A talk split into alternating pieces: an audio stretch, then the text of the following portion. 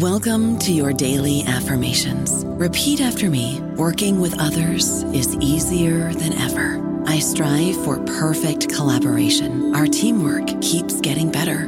Yeah, affirmations are great, but Monday.com can really get you the teamwork you desire. Work together easily and share files, updates, data, and just about anything you want all in one platform.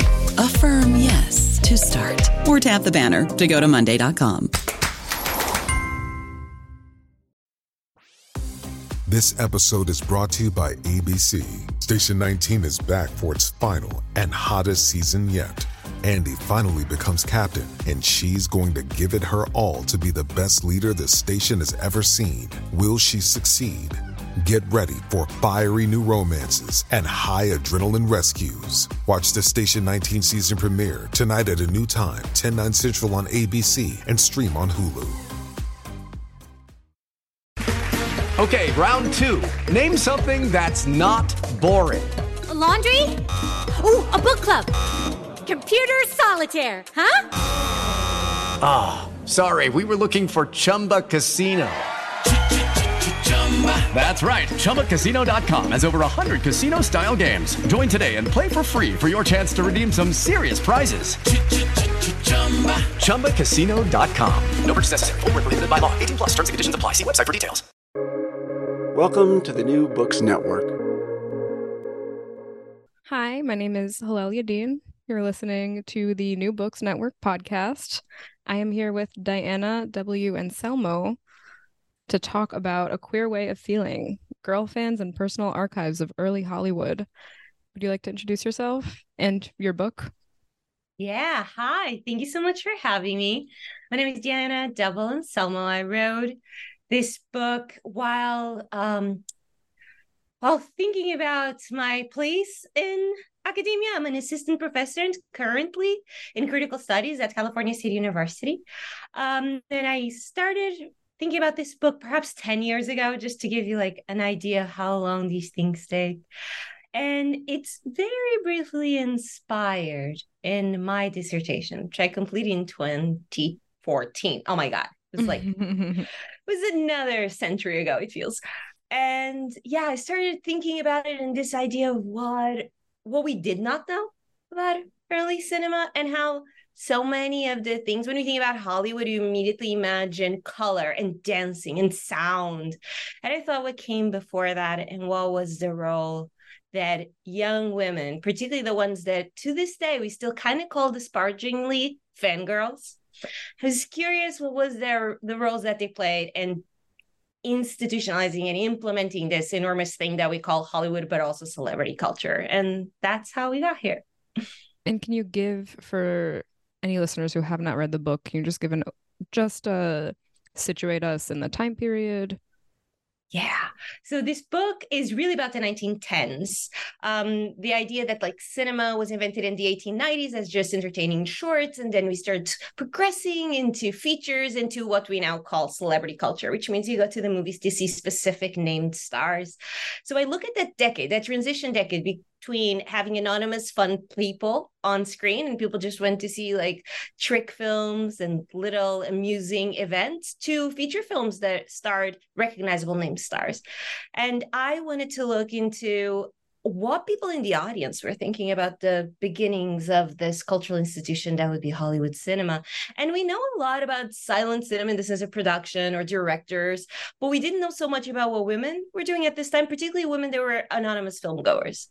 And I was curious about how we could uh, discover more about them by turning into what I call personal archives, which is not the celebrity memoirs, not so much the kinds of things that were being published in the press at this time, but the traces that were left behind by ordinary people like you and I that go to the movies. So my whole book is about looking at these young women and how the intersection of the invention of female adolescence and Hollywood cinema came about, and to look at personal archives, which are diaries, scrapbooks, personal correspondence, can uh, offer us insight into the participation of young female audiences in the 1910s, particularly in the years that comprise the First World War, 1914, 1918, because they are like crucial years. As you can imagine, in American culture, there's so much transformation and it bleeds into how young women uh, participated in the birth of Hollywood. So that actually leads us right into mm-hmm. one of my questions. Um, you know what? Let's go back to that. we we talked briefly about um before we started recording about your sourcing, mm-hmm. which I think is really important, especially because I am an archivist. This is I'm sure will be cross-posted, but this is going on the library science channel, which is not strictly that is not that is not a metadata tag on this book. Um so I'm interested just first of all in how you source material. I mm-hmm looking at the notes, there's a mix of special collections, author's personal collection. Um, so, how did you identify material in archives and to purchase? And were there other avenues you investigated which didn't pan out? Because a big part of what you write about is the sort of uh, negative space in archives, right? What you couldn't find. So, I think what you did find is also a good place to start. Yeah, this is a wonderful question. And I love that it's not metadata, it's not like tagged as library science, but it might be relevant. You're right. I did become quite friendly with a smatter of archivists and collectors and librarians. so, yeah, this is a great point. Like my work, as I said, I was really interested in personal material. So, I was interested in audience and female reception. I was interested in intersection with young people, which are often seen nowadays as ideal consumers but we don't take them very seriously. And even when we do, we see them as monoliths. We don't know the individual people. So I wanted biographical data. I wanted to know specific people, know their class, their ethnicity, their nationality, and how all those things would kind of infuse the documents they chose. And of course, one of the main points of my book was queerness, um, as it is in the title. I was really interested in this notion of queerness, not just the same sex attraction, but a much bigger idea of like non normativity, which includes gender non normativity, includes homoeroticism but it also includes the sources that I use, non-normative sources. And particularly in film history, we have we're kind of a bit of a sticklers for there's only about 14% of films that survived were public that were released in America between the teens and the 20s. So we know they're faced with like over 80% the loss of materials. And so there is this passion amongst film historians for the film that survives or for the fragment. And I was not interested in the film that was produced for the mainstream and for the commercial consumption. I wanted to turn into the everyday person. I wanted to turn into the person that may have gone to the movies to make sense of attachments that were non normative. That were not just this traditional, I want their outfits. I want, I'm a girl that wants to kiss the boy or boy that wants to kiss the girl. I wanted to broaden how we understand early cinema, which is plagued by so much loss and so much unknowingness and scarcity. And so I did it by start thinking, where can I find these? Where can I find echoes of, that go beyond what we know? And how can I release myself from the obsession with the thing that survives, that it's tangible, that it's nitrate, that it's archived at the Library of Congress? I kind of wanted to push against the knowledge that we know is what the institutions kept because institutions have a history of like privilege and white supremacy and heteropatriarchal biases. And i kept wondering how can i find diversity? Mm, i i have a few avenues and many of them do not pan out. You're absolutely right. One of them was going to every women's college that was open around my period so the early 1900s if women's colleges were open at this time again they were privileged. The majority of people going to them were white and middle class educated but I would go and I would attempt to get grants, you know, specific to each of these, like Vassar or Smith or Radcliffe. But if I didn't get it, I would try to like go on road trips for the reasons and just hop into them and say hey to the librarian or the archivist and be like, do you guys have scrapbooks or personal material, any kind of people that were in their teens or early 20s in this period in your archives? And you would be surprised how much memorabilia alumni donate Right. And so again, this limited the scope of class and nationality of many of my um of my let's call it audience members. Uh ethnicity can be quite complicated so can creed because sometimes it is disclosed that there is a relationship of having been born jewish but not being a practicing jewish person uh, the idea that they are middle class and educated um, but might not even uh, signify their creed until it's just in their diary. So you're like collecting all the materials. You see that they're collecting a lot of ephemera to go into Mary Pickford. You have no clue about one's you know any kind of personal proclivities until you match the that ephemera with their diaries or their letters. And they talk about Shabbat or they talk about if they identify as Catholics or Christians they identify as Christmas coming and being really excited about the celebration. And so you kind of piece these things together.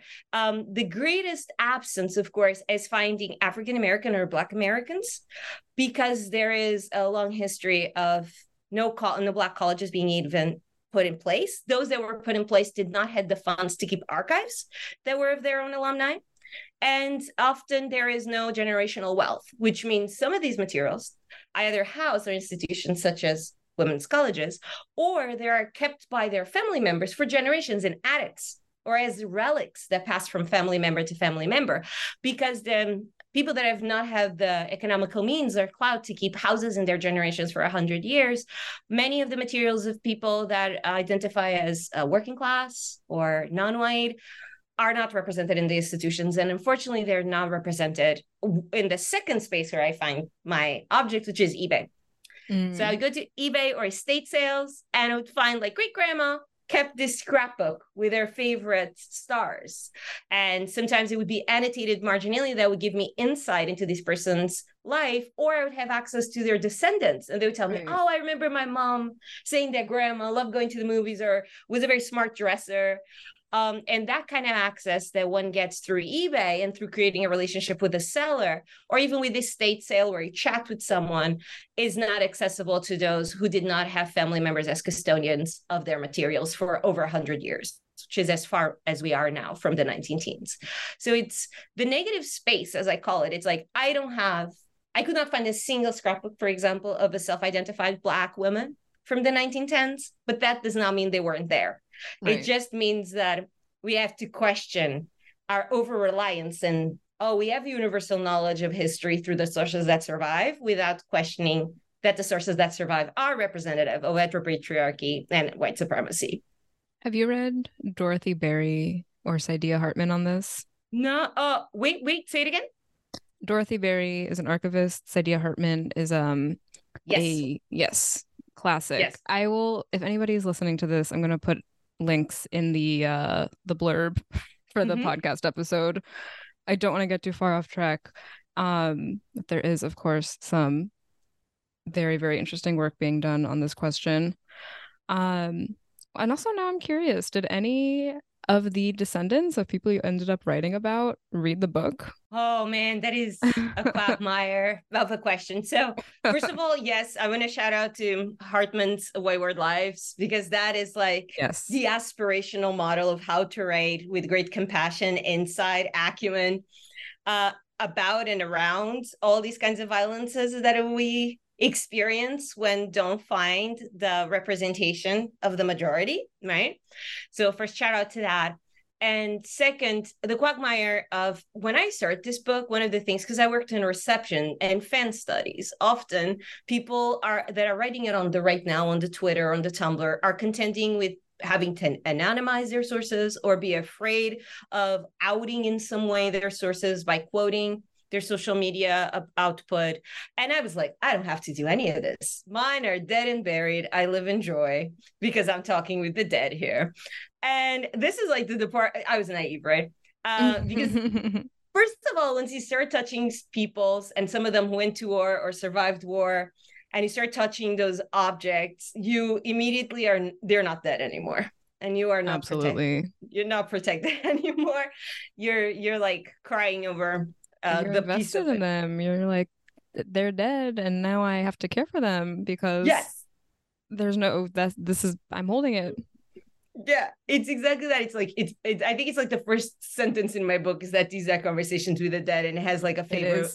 right? Hold on, I have it right here. Let's let's just uh, read it for the audience while we're at it. Oh my goodness, I often think of writing as conversations with the dead because I do. That's the thing. I think we hold our dead, right? Like our own beloved that depart. We kind of constantly having conversations with them and like, oh, what would they say if they were here? Or they taught me that. And we carry them with you and you keep them alive by having their memory and having those conversations with them. And once you do that in research, and I think that's what uh, Saidiya Hartman's book is so beautiful about, is that you're doing that exactly. You are still conversing with those that came before you and even the ones you did not know, that you find similarities between the two of you or the way you experience life or experience and experience the joys and and the oppressions of everyday life, right? And finding the continuities is actually um, both piercingly painful and really reaffirming.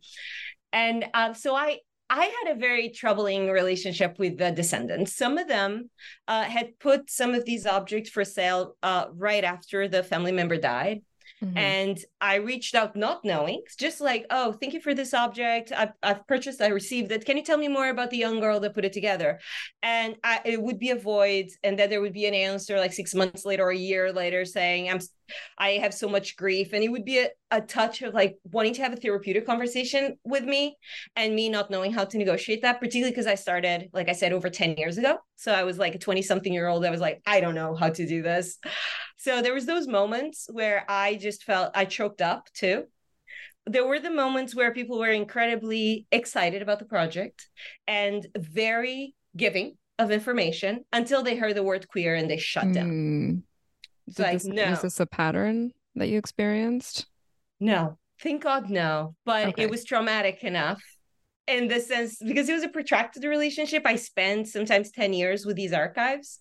Yeah. Um, and it's that complicated relationship with the family member decides to donate all the letters and personal materials to um, a, a historical society. So it's open to the public you go you read you want to pay your respects to ask even like what was their middle name?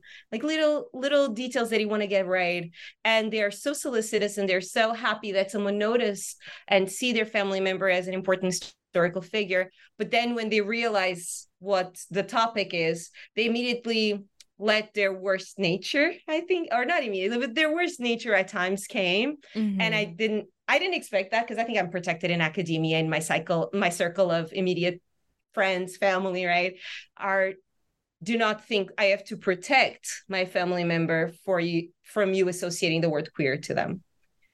And that that was painful. yeah, that that's tough.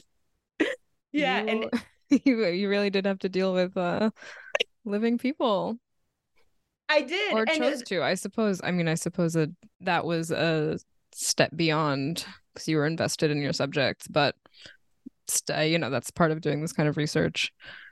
Yeah and i think i didn't although it's put out there i didn't want to for example i could get the museum's permission to put their photo in the book but mm-hmm. I didn't want to do it without the explicit permission of this family member that I had chatted with. Right. So it was likely overzealous, but it was also like the difficulty of them understanding what queer means uh, and the complications within like academic discourse, which kind of revealed the the discomfort further because it wasn't actually about trying to taxonomize this dead young woman's sexuality.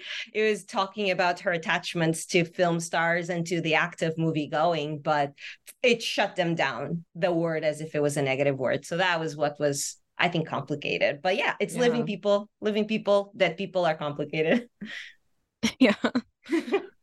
um that actually leads me to one of my other questions when you said taxonomizing. Mm-hmm. This is a big kind of theme in the book in not an overt way, but this idea of classification. You mm-hmm. start by exploring essentially the invention of the adolescent girl, mm-hmm. which you gestured to earlier um which but that's a constrained category there's this mm-hmm. related invention of this category of the fan you write about fan mail mm-hmm. and girls would share stats if they didn't have a picture their height their weight their hair color mm-hmm. you at some point described the fan scrapbook as an idiosyncratic form of data storage which i liked um so there is this idea of classification and i wanted to ask which ones were useful to you? How did you navigate those? And also, were there any that you found you were disregarding or reimagining in some way? I think I kept, I, it was a struggle that's the thing. There was this and i think it really mapped the uh, the the keywords that were chosen for my book. Like adolescence is difficult to classify and it's defined by it's somewhere between childhood and adulthood but it is in itself amorphous. It's you know what a child is you know what the adult is. The adolescence is the moratorium in between that it's all about fluidity right? And mm-hmm. that's why it became so easily associated with excess and experimentation and self-discovery and why it kind of became encoded with the idea of fan.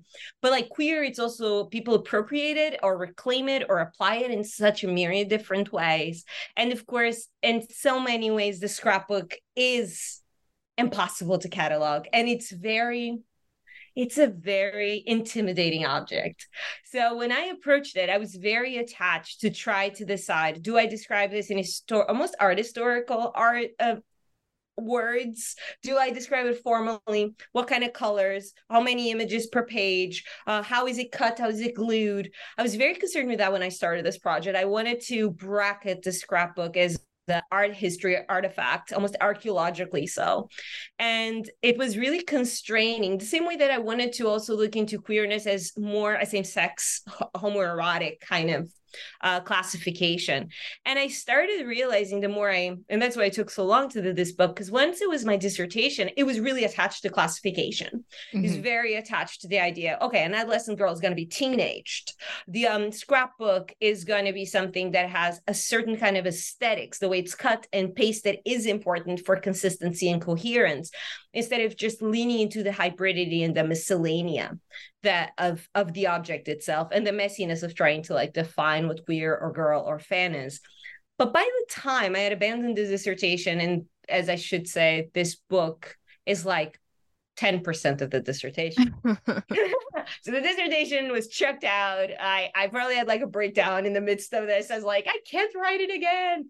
I could write it again, but I did not want to, you know. So there's a lot of like the same way that I, I had classified myself as you are someone that is going to revamp your dissertation in one to two years and it's going to be a book. And so I had to constantly re edit and rethink through these things. And one of them, the ways that that manifests is I let uh, uh I decided that scrapbooks that I was going to look at had to have an identifiable author. So, right. as miscellaneous and as indiciographic as it could be, I needed to know details bi- biographical details about the person that was behind it and that was provided by either the finding aid or and this is the most often the girls would write their name as we do inside the cover of a book saying mm-hmm. I'm this person. Um, and they would put often, thank God, their home address, their age, and this would make it much easier to identify by using finding aids such as Ancestry um, websites or school record databases. So it made census polls, right? It became much easier. Uh, another thing was I had to kind of like let go of the classification of adolescent girlhood as was being taxonomized in the teens by psychologists. And they themselves were like, it's between 10 or 12, 14, 24. And I just kind of abandoned it. 12 to 24 is very, very different exactly exactly and they because what they were trying to communicate was the idea of dependency. They were not married they were not self-sufficient they likely they could have a job but they still depended on being perceived their social status still depended on certain performance of virginity and purity and modesty. Otherwise they would be considered fallen women and they could mm-hmm. be 16 but because they had sexual experiences they were considered women immediately. So i had to like also let go and my brackets became have to identify as unmarried, have to identify her or self identify as being dependent on parents or still enrolled in school. So the classification became something that I had to have this difficult relationship with, which was simultaneously creating brackets. And when the brackets kind of prove themselves to be artificial, uh, let them go. But mm-hmm. you, I only fell into the swing of what was artificial and it was me wanting them to be there because it was helpful to me instead of being truth truthful to the historical uh, findings. I only got into the swing of it after a very long time of having purchased piles of scrapbooks that would not fit. They could be extraordinary but i couldn't find biographical information about this person because i just had a first name. Right. Or I could not tell exactly the decade in which they were made, even if the object, like most of the sources I could pin down to the magazine published in 1918. I could then there were objects from 1940. So I couldn't tell if it had been assembled in the 40s or the teens. So there was all these different ways in which I had to like embrace and relinquish classification at all times. And Can it you was say sorry, go ahead. no, no, no. Please go ahead. Can you say a little bit more about the artificiality? Are you saying just your constraint of people that you could identify was artificially constraining your sources, or were there other other artificial constraints? I think for me, the artificial constraint, I think some of them came from me. Some of them were, I think many of them came from me, I should say.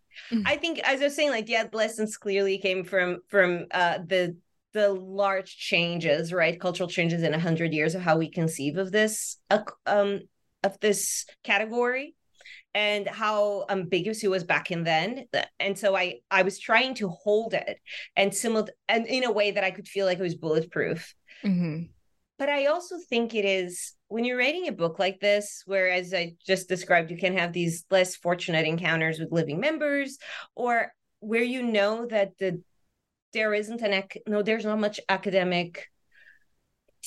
How do you say like precedent to what you're doing necessarily? You're stitching together girl, film, queer, in all these ways that go back and forth in time. The way we use the word queer now is slightly different, although still overlapping with some of the ways in which it was used in the teens. It was already a slur for people that were gender nonconforming, same sex attracted.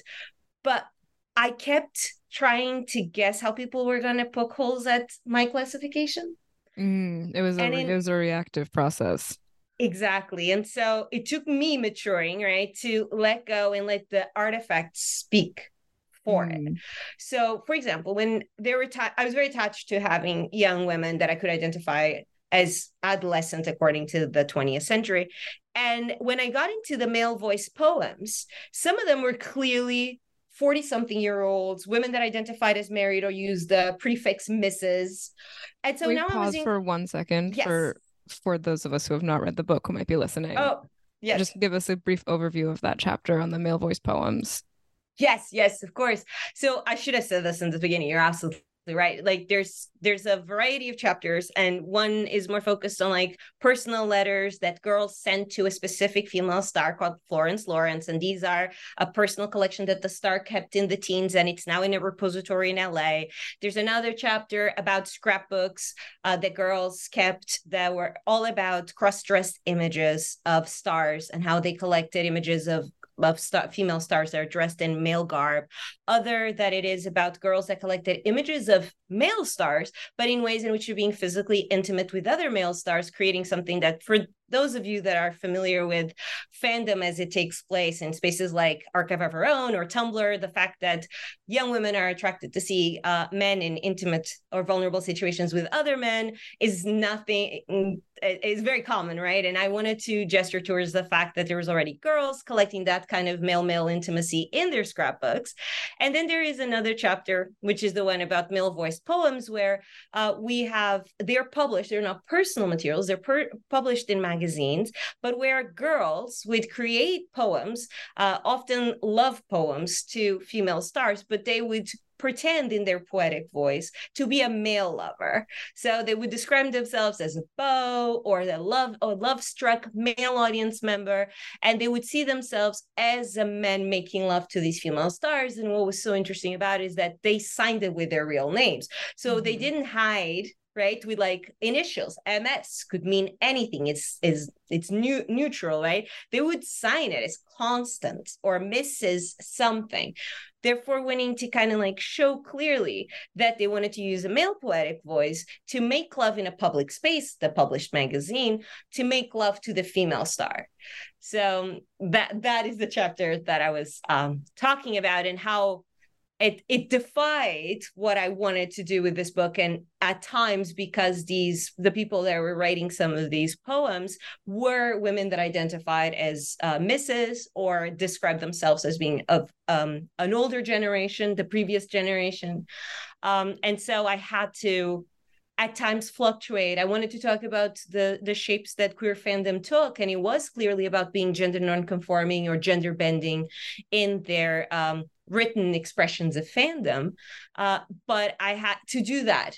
I had to question why would these people, these audience members that didn't identify as teenagers, like such a large majority of the other fan participants did, why were they doing this? And questioning the affordances that this new celebrity driven cinema was creating for older people, particularly right. older women. So that in some ways of, another sort of unexamined population. um and I think complicating the idea of fandom, like we still use the idea of fangirl nowadays, and we do it kind of indiscriminately. We even use it. Uh, you might identify as um, as a man and use it. Say, I was fangirling all over right. Taylor Swift, right? And uh, we use that almost dismissively, even if people reclaim it as something of of pleasure. It's really associated with both femininity and, and immaturity. So it's interesting. This idea of think, excess being yeah connected yeah. to youth or adolescence in some way. Yeah. Yeah, so I would to like complicate that it was never just the young people that you know f- people have been particularly women have been passionate about celebrity culture and about um I think they've found great pleasure and freedom and creativity and imagination in fandom way before right. we understood fandom as something that was at our fingertips because of the internet. I don't know about you, but I'm very busy and I don't have a lot of time to cook. That's why I subscribe to Factor. Eating better is easy with Factor's delicious, ready to eat meals. Every fresh, never frozen meal is chef crafted, dietitian approved, and ready to go in just two minutes. You'll have over 35 different options to choose from every week, including Calorie Smart, Protein Plus, and Keto. These are two minute meals. Factor meals are ready to eat and heat, so there's no prepping, cooking, or cleanup needed. They're flexible for your schedule. Get as much or as little as you need by choosing your meals every week. Factor is the perfect solution if you're looking for fast, premium options with no cooking required. Sign up and save. We've done the math, and this is important. Factor is less expensive than takeout, and every meal is dietitian approved to be nutritious and delicious. Head to factormeals.com slash NBN50 and use code NBN50 to get 50% off. That's code NBN50 at factormeals.com slash NBN50 to get 50% off. While we're on the that fan poem chapter, I thought that that was very elegantly done. You had these poems and then you had sourced all of this biographical data and really fleshed out the authors. And can you talk about the process of sourcing that and how it affected were there any surprises beyond beyond the age of the beyond the age of some of these poets how did it affect your understanding of fan poems as a a form? I, I definitely there was so the way i did it was i started using the internet uh it started you know um it's this is another interesting like overlap because you meet someone in real life nowadays and you just google them right? Just enter them on a search engine uh, and try to find more about them and I start doing that to these dead people. I start just plugging their names in and see what happened, particularly in Google Books, because Google Books has a lot of digitized school records or the strangers records, like American Society for Roses, where, right. you know, it's there, or or um, census. Obviously, it's the most popular one, just to know where people lived and who was uh, sharing their um, household with them, uh, if they immigrated, if they got married, like those kinds of like institutional paper record, right? So school records are also interesting. Sometimes you plug in the name of someone, it pops in, pops out like some kind of student magazine or yearbook from the 1910s, because so many universities and colleges are starting to digitize their own um, memorabilia. Mm-hmm. So that's how I started fleshing out these people. But one of them, the two that are that are mentioned, uh, Irving and Ruthven in the book, what was so interesting in this chapter is that not only they were older people according to the census, but one of them was already a published, a New England published poet. So it was a woman that already made a career being known for being like a sentimental poetess um, throughout the early part of the century. So she was already uh, middle aged at this time, and it's interesting that she decided to t- to um, to take film, which often is considered at this time was as well an inferior art form compared with mm. literature and poetry, right? To and uh, to express her feelings, and she writes one of those male voiced love poems to a female star. Um, so I thought it was interesting to think of someone that had made a name and a career for herself in poetry, um, did not think she was debasing herself by trying right. to publish in this in this other venue that was not the literary journal. Uh, this was recurrent. A good amount of the of even the young girls that I found were compiling diaries or scrapbooks about film going into teens. Some of them are going to go off and write poetry and publish it mm-hmm. in mm. Christian Science magazines, or they're going to publish it in other kinds of like local newspapers. So it's interesting to think that they were already like having an affinity with self-expression and writing. Um, the other Ruthven was interesting because she writes a poem to Lillian Gish where she imagines herself already like in the twilight of life, an older man that is bored with his humdrum life and with his wife that he seems to have a very passionless marriage, heterosexual marriage. And he's like in his office after hours musing about this beautiful young star, Lillian Gish. And when I when I found more about this particular fan writer, she was a woman that had gone to college and had had a child, but there was no no like in their senses there's no male head of it, her household, but there is a tenant. Mm. So th- it raises all these questions of how this woman that had had a non normative life, she was clearly educated, was a Southern woman, as a child. We are not sure if the husband died or they never married, uh, had this uh, tenant in the house likely to make ends meet. So it's it's kind of like a narrative you don't expect an educated woman not married or at least with if if she, she had a child out of wedlock it's hard to tell if they were engaged or not but it would obviously be seen as something right. not the proper path right of um of a young woman. And she's an immigrant as well. So she came i think from new zealand. So that's interesting in its own right. It's like you excavate the layers of just this one it was published more than once too this fan poem. So it's published in multiple uh film magazines which suggests was beloved and interesting right. by the editors and suddenly you're finding an immigrant voice under it. That's so interesting. I love this stuff, obviously. I'm glad um, you do. It's always fun to find someone that enjoys it beyond being an obligation, you know, of being like, okay, this book was published. It's nice when people are like, that's cool. yeah. This goes, you cite Jane Gaines, a scholar mm-hmm on the historical turn in film mm-hmm. studies. Mm-hmm. So, a bit of a two part question. Can mm-hmm. you just speak a little bit um, about this historical turn and how it's influenced your work in general? And also, how specifically did it approach uh, a queer way of feeling? How you approached a queer way of feeling? I think we call it like Jane Gaines is great. She wrote this paper like in the 80s. I was a child, right? I was barely a child. I was a baby. But she wrote this paper about already questioning uh there uh, how we write about film history and often we're over reliant on the surviving films which really limits our insight into all kinds of people that don't identify as white male and of privilege and she was particularly interested in women and she started to to discuss we know that women created scrapbooks we know that women were because they would write to the magazines and tell in their letters what they did. They would even uh, share tutorials of what they did with the remnants of the images and the headshots that they found in the magazine. So we knew that they were cre- creating personal collections of film reception. But at the time that Jane Gaines is writing in the 80s, she says, we'll never know.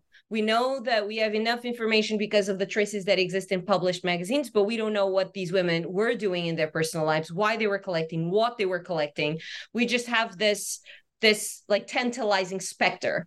Mm-hmm. And for a mm-hmm. good amount of time, right, 80s and 90s is is littered with this idea of trying to capture the specter of the women that were involved in early cinema in myriad ways behind the camera and in front of the camera and on the audience and feeling like there was no way to grasp them because we didn't have any of the sources. And it's important to remember that even the magazines that nowadays are if you are curious you can go to archive.org and like input photoplay or motion picture magazine and they open up to you and you have these like a million of pages up until like the early 2000s you would have to spend many many hours in an archive far from your home with limited hours with like uh, gloves trying right. to see those magazines that the little that survived and you had no idea to find out where they are right because there's no big aggregator of information that tells you, oh, Pennsylvania has that, or like Maryland has that.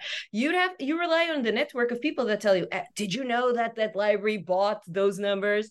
And this is before eBay. You couldn't go and buy them yourself. So just to like give immense props to the women and the people that were writing film history before the immense accessibility of the internet, where you can go back and how many times you take notes and you can't understand your writing, and you you know they would never go back.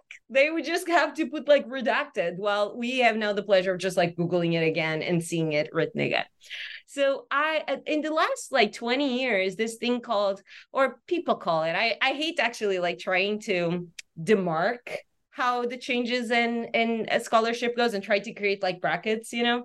But we call it like new cinema history or new film theory uh, and film history. This idea that we are turning more and more to reception to understand and personal materials or materials that are not just the traditional memoirs and surviving film documents or production documents to get insight into a more diverse film American film history.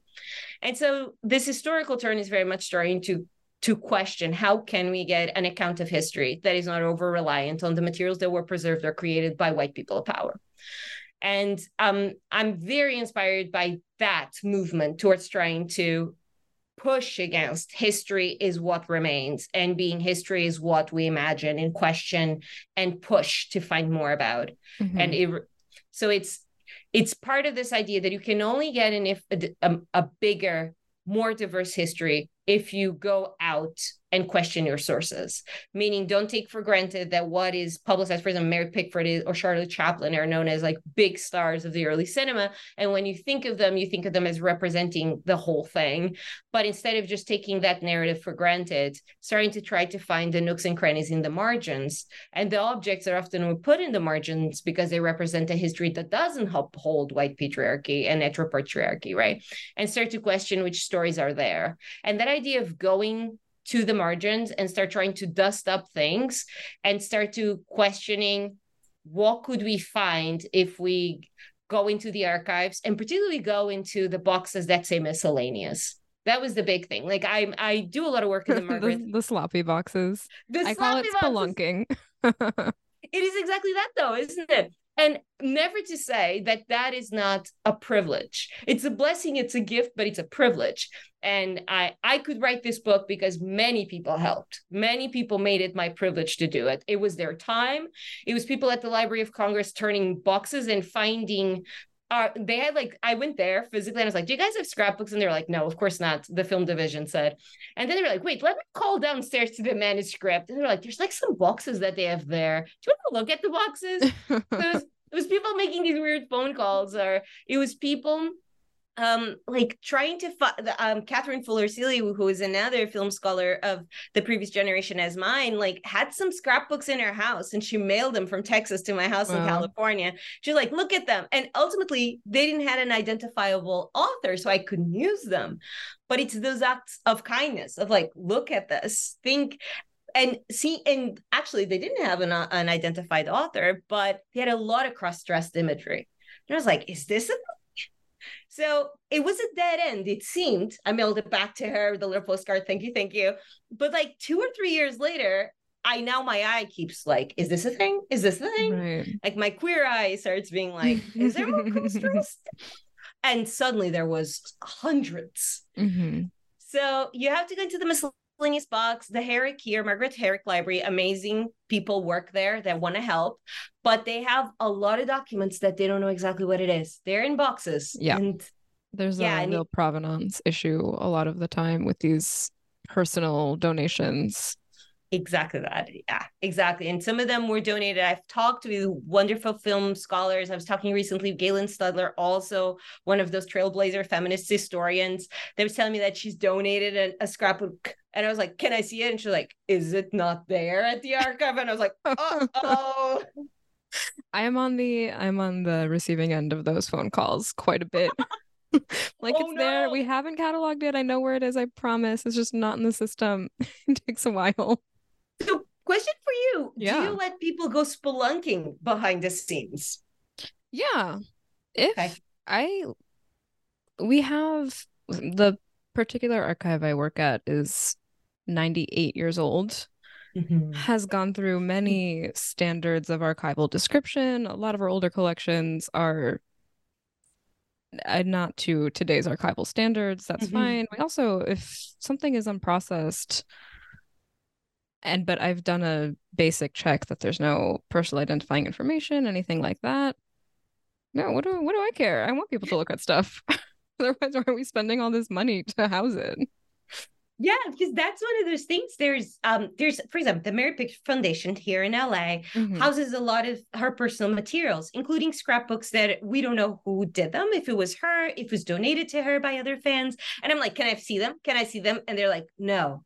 And I was like, but but I want to see. And they're like, we'll digitize them for you. And I'm like, do you know how many things I found in the retroverso because I went peeking? And they're like, it's due. And I understand they're I photograph the versos.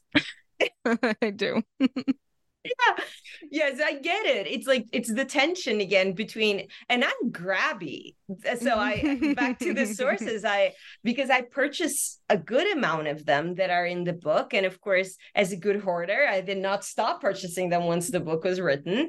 And i am i have them here with my shoes in the closet in 110 degree. I'm telling this to an archivist like just Okay, to I kill you a little have- bit I have a box of vintage postcards above my head right now. Oh, just I sitting love in a shoebox. It's okay okay a home is a home, work is work. Okay, okay, yeah, because I've seen like the faces of archivists or librarians like like I committed homicide by No, the way that I treat them. stuff. It's your stuff. It's not an archive for the public unless you want it to be. Yes, I actually like even taking them to talks when I do book talks. I like putting one or two Right. and just like next to my own book so they can kind of like all of it is touchable, all of it is alive if people are there around it, right? So yeah, I I, I lost track here, but That's the okay. amazingness of That's okay. sources. Historical turn. I think we I think we got there. Um, that actually brings me. This is a bit of a messy question, and that it's several questions, and take parts of it and leave parts of it. Um, but this is what you were just alluding to: this idea of affect, Mhm. um, in the archive, right?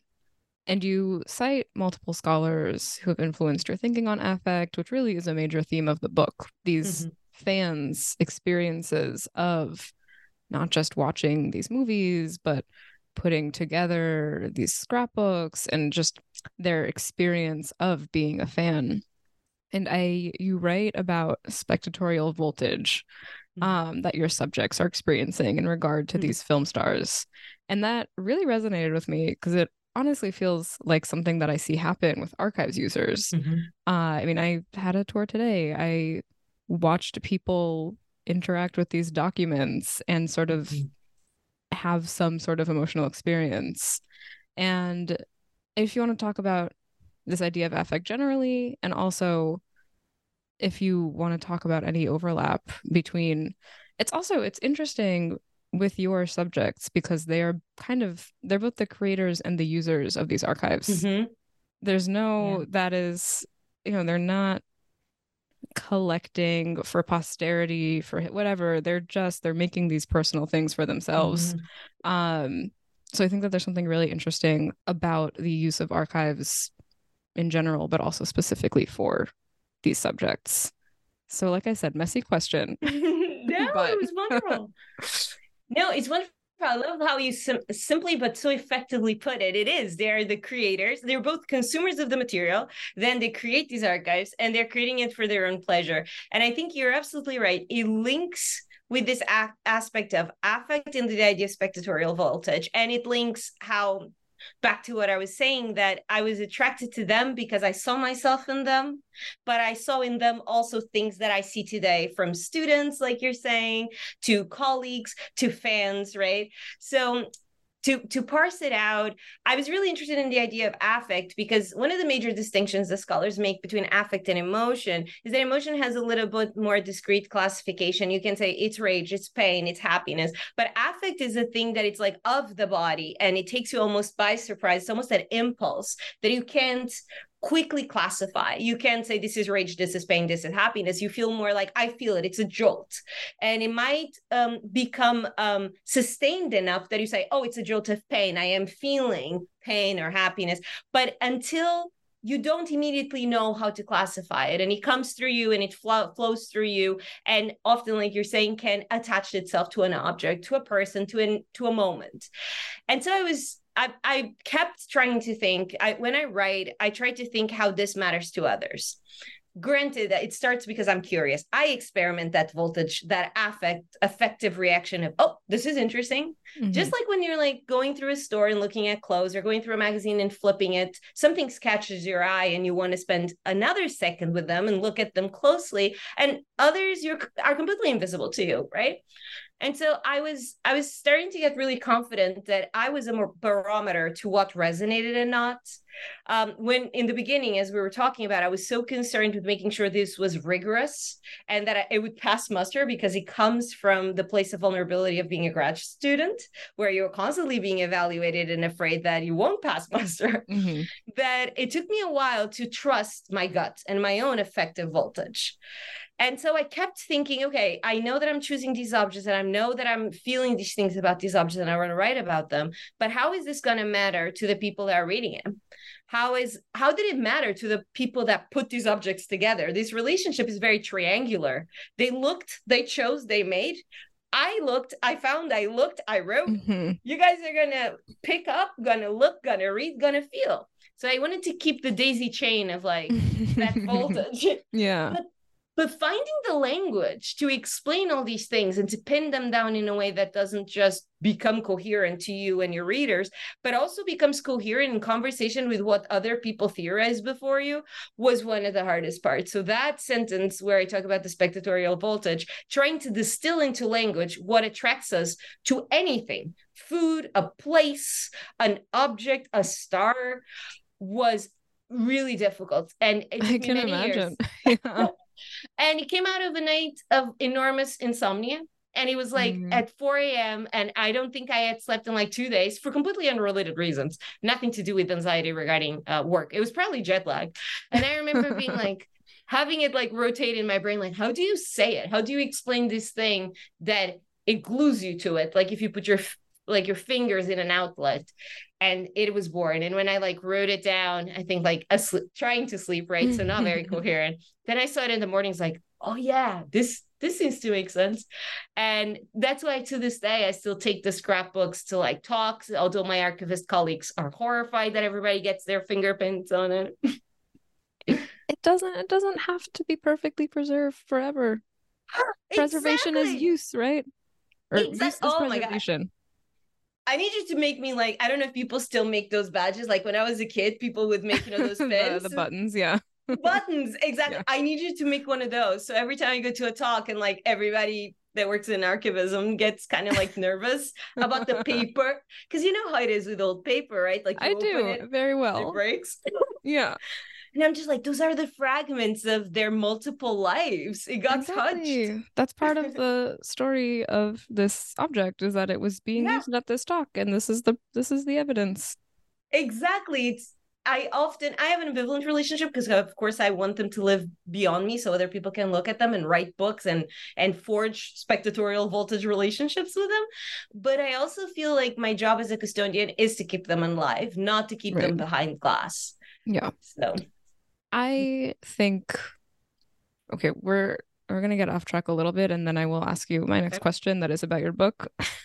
okay. I have I have a very particular sort of school of archival thought that I mm-hmm. came up in. I was using and volunteering in community archives before I mm-hmm.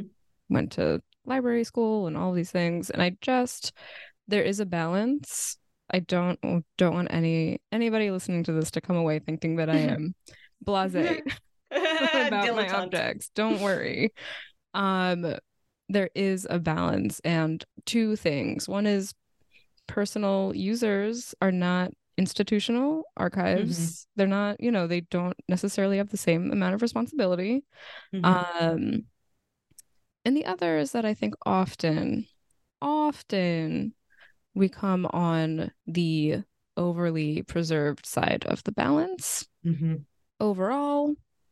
And again, what is why are we spending all this money storing all these things forever for nobody to use them?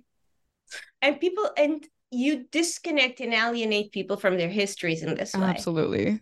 Because that's it makes thing. it feel like it's a rarefied thing. And it's really not. It's it's yours you know, it might be there are many many precious irreplaceable things that i am one of the stewards of and i mm-hmm. you know we do this responsibly but we want everyone to feel like they have some form of access if they can't come and touch it we'll send the you know it's to me that is part of the responsibility of preserving it and i think there has been and I mean, the, on one hand, we have the the image of it is becoming more democratized because we can put it online, and at least there is that kind of democratization of the object by just making it accessible on like a public front, um, like website for an archive or such.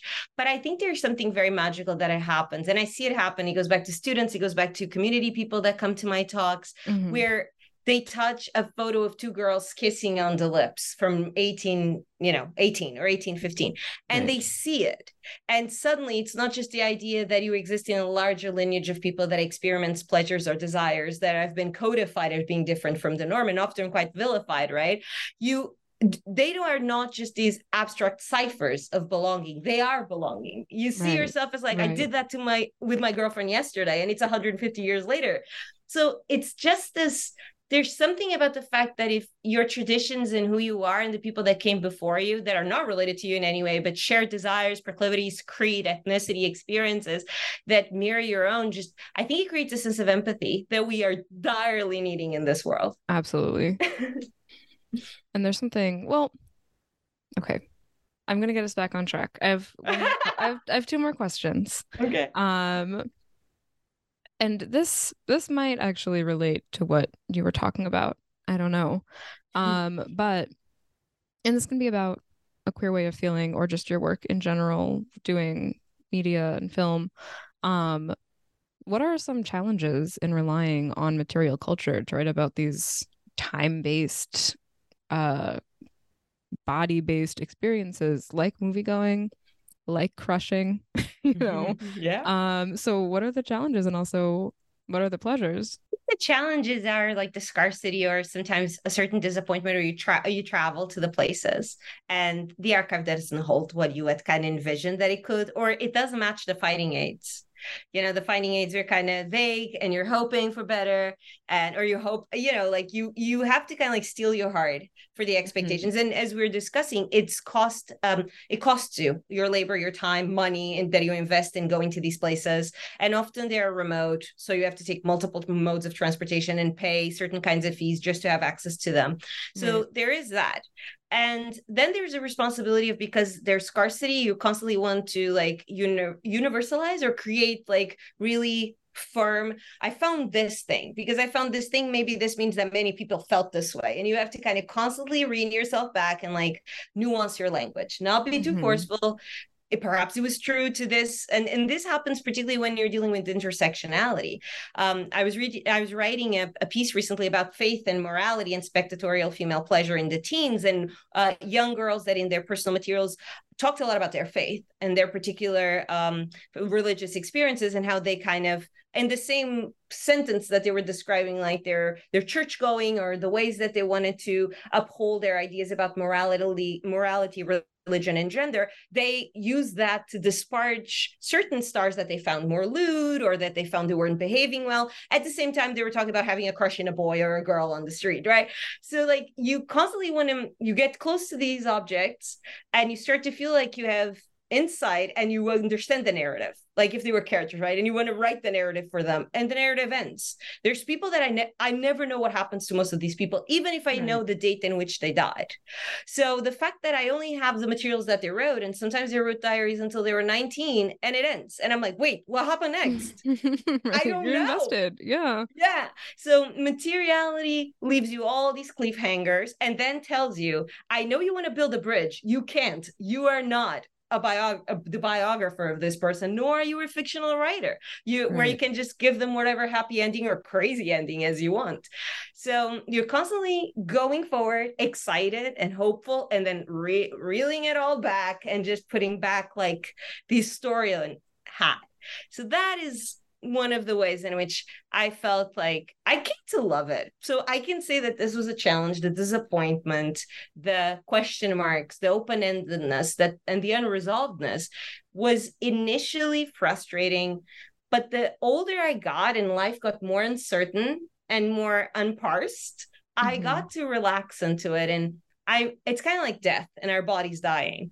We one day and bodies of those we love dying. We one day come to terms with it in the sense that it doesn't wreck us any with with the paralyzing fear. You accept it that you cannot change it. And so when I was writing the book, I accepted that there was much I couldn't write about with certainty. There was much that I did not know, and that it was up for me to do the my, the best I could with Mhm. the materials that I found, and accept that others will come, will add, maybe will disprove. Maybe we'll push back. Maybe we'll use my own archive once I kind of make it public or donate it to do so. And I have to accept that as a blessing of creating something and putting it in the world is opening a door. Whoever goes through it and whatever they do it on the other side is up to them. It's not my responsibility. So there was that. think- that was Yeah, I think it's a great way of looking at it. Um, and that brings us to the last question, which luckily is related, so that was smooth. But good. what are what are you working on? What is what is in store? I'm working about death. it's like, yeah, it's really very, it's right. You're right. It was so smooth, but also it probably shows uh, my proclivities. Um, that I was once a goth girl. That's probably and a grunge Talk girl. about categories. yeah, yeah. I should not just because you had a crush when you were 14 on Edgar Allan Poe, it doesn't mean you're goth. Uh, it was completely an emotional and literary crush, I should say. But um, I'm working on death, but I shouldn't say it as if it seemed like it's uh, the antipodes or like the opposite or the dire of what I, I wrote here. I was just very curious about these ideas of non-normativity kept expanding. And so when I wrote this book, I actually had already started working about uh, the girls that loved the movies and created personal repositories that were not all about upholding the ideas of aspiration, escapism, and joy that Hollywood cinema uh, promoted as being um, their principal goal, that they would bring joy and satisfaction and uplift to uh, uh, their demographic and particularly young women. Um, and this was a way of kind of like protecting uh, the industry, protecting itself from any kind of accusations of not being wholesome Um, that were starting to rise in the late teens and 20s, which will eventually end up in like the production code and the censorship years of the 30s and 60s in Hollywood. So I'm I already was aware that there was a lot of anxiety about what the movies were doing to vulnerable populations, particularly those that were considered the most influential young women. And so I started to, at the same time that I was writing this book about these queer ways of feeling, and that there's an edge of hopefulness and kind of like joy and subversiveness to this book.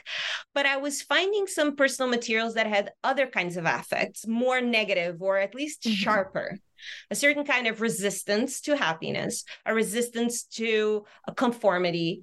And I was finding that as I dug into that archive of the personal fans that ex- experience Hollywood cinema as a porthole to talk about negative feelings, that they often had uh, different classes or different experiences. So they were working class, or they were rural and they were struggling uh, with finding employment, or they were industrially employed and felt exploited in their jobs, or exploited by their large families that expected them to bring their very meager salaries and subsidize domestic life. Um, many of them identified as urban but immigrants, so living in situations that did not allow for them to feel that the dreams of opulence that were on the screen were accessible to them. And so there was a lot of these objects colored the spectrum of rage to self-loathing to depression to a certain kind of snarkiness if, if i can Mhm. be anachronistic Mhm. so I found, for example, scrapbooks where one young woman was collecting only announcements relating regarding the stars of death, uh, so obituaries or sickness of the stars. Stars got the flu, they're very sick, or divorces or breakups. So all of these kinds of like negative life experiences that poke holes at the idea that a Hollywood stardom was a happy, happy thing that could happen. And I kept digging, and in published magazines, I could find suicide letters or criminal statements of girls that identified as loving the movies, but the movies had instilled in them these really negative feelings that um, drew them to either hurt themselves or commit crimes Mhm. uh, to try to advance the, their lives or to try to imitate what they saw on the screens or just the frustration of their lives not matching what they saw on the screen. And so that's the book I'm working on. And it's this idea, it's called Desire Will End Me. Mm, love it. Thank you. so it's very much it's kind of there's a couple of chapters written but as with these things it's probably 10 years until i see you again to talk about right, that if one. I can find an archives angle. oh yeah i i bet you can find an archive because again it's similar materials but instead of being like you know love struck poetry it's going to be suicide letters and such Okay. materials Well, I'll keep I'll keep an eye out for it in 2033. probably yeah when it will be like 150 degrees in november probably Exactly. exactly. All right. Well, thank you so much for your time. Thank you. It was extraordinary. Thank you for giving me the opportunity for such intelligent questions.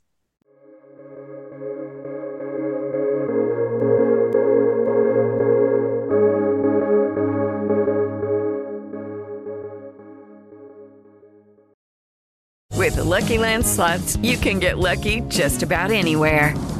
This is your captain speaking. Uh, we've got clear runway and the weather's fine, but we're just going to circle up here a while and uh, get lucky. No, no, nothing like that. It's just these cash prizes add up quick. So I suggest you sit back, keep your tray table upright, and start getting lucky. Play for free at LuckyLandSlots.com. Are you feeling lucky? No purchase necessary. Void where prohibited by law. 18 plus terms and conditions apply. See website for details.